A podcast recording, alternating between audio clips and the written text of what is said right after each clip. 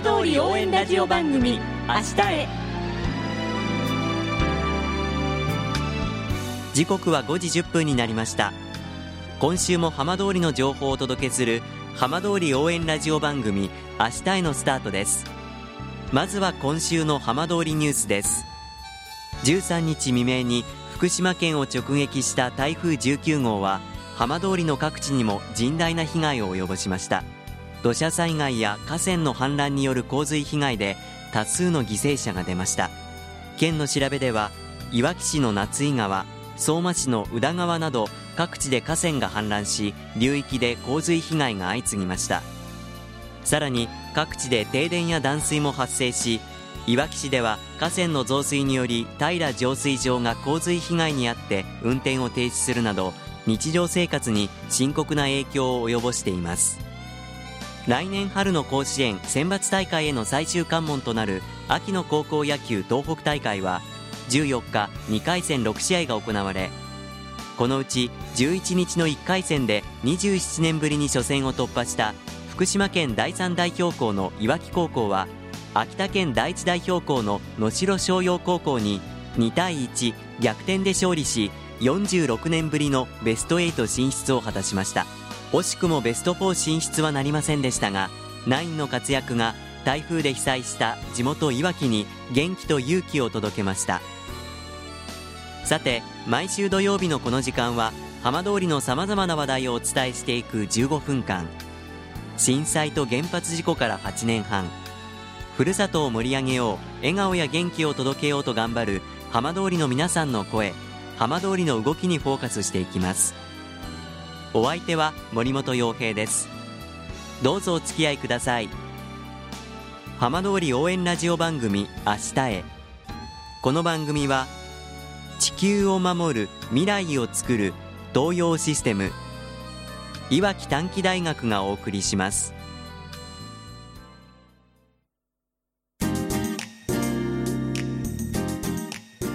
代わっては浜通りピックアップです。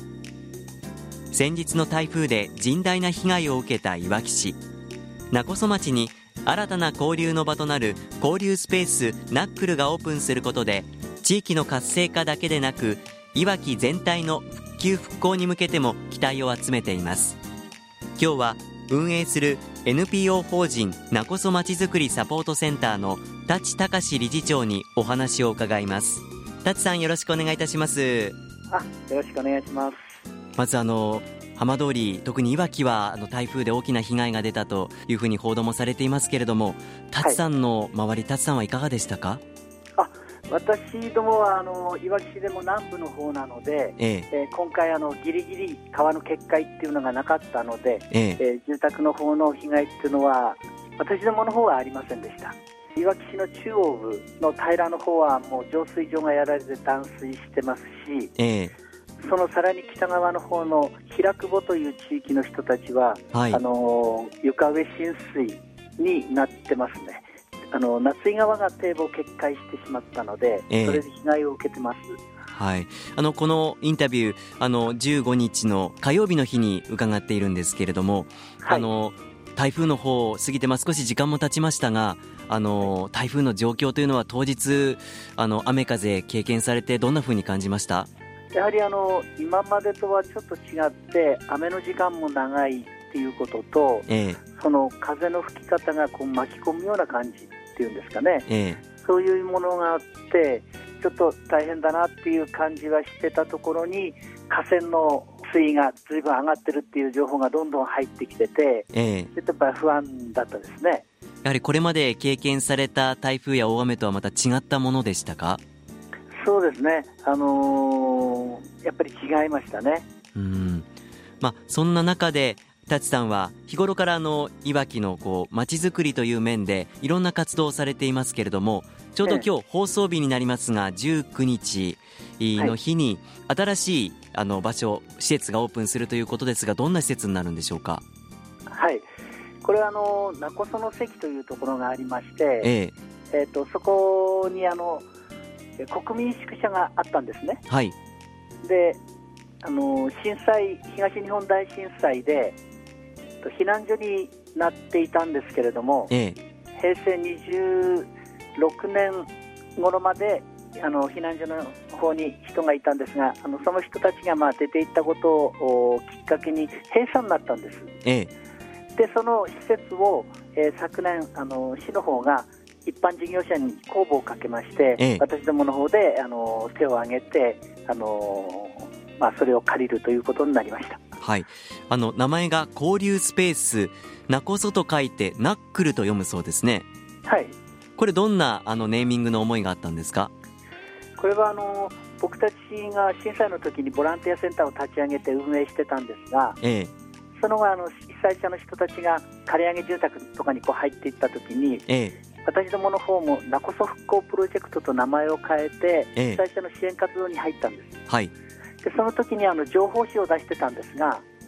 その情報誌の名前がナコソと書いてナックルと呼ばせてたんですね。ほほほほ。結構面白いあのインパクトのある名前ですけれども、はい、何かこのナコソをナックルと読ませるっていうのはその広報誌の時のネーミングから何か思いってあったんですか？あのナックルっていうのはあの拳っていう意味なんですけども、ええ、その拳を上げてみんなで頑張っていこうっていう意味が一つと、え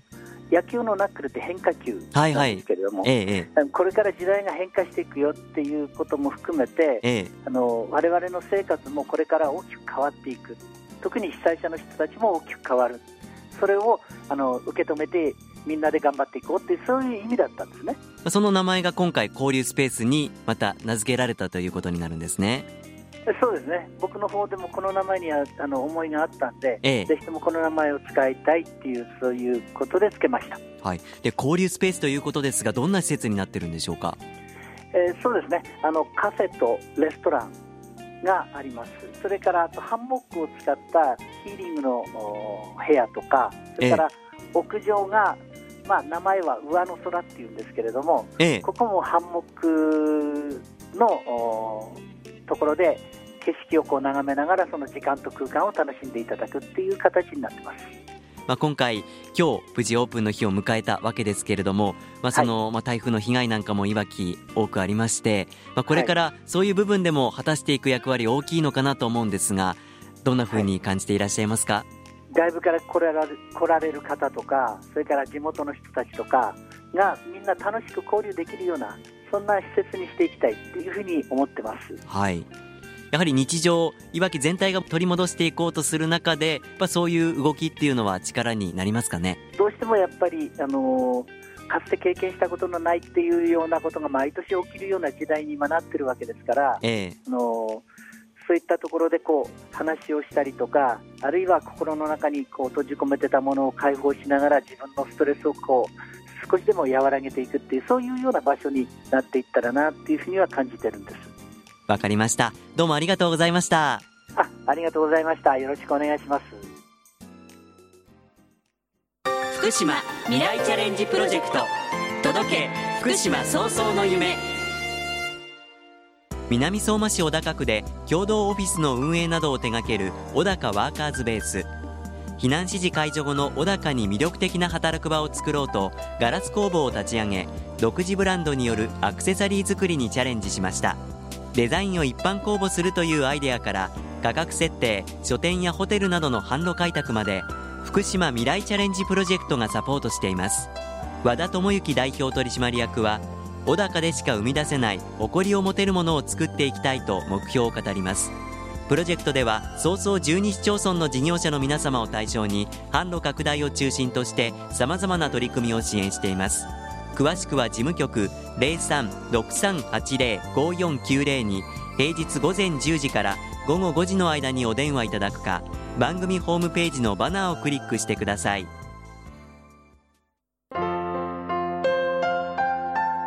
浜通り応援ラジオ番組「明日へ」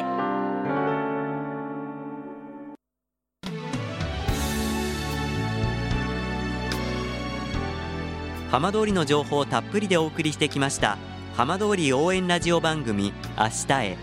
この番組は地球を守る未来をつくる東洋システムいわき短期大学がお送りしました。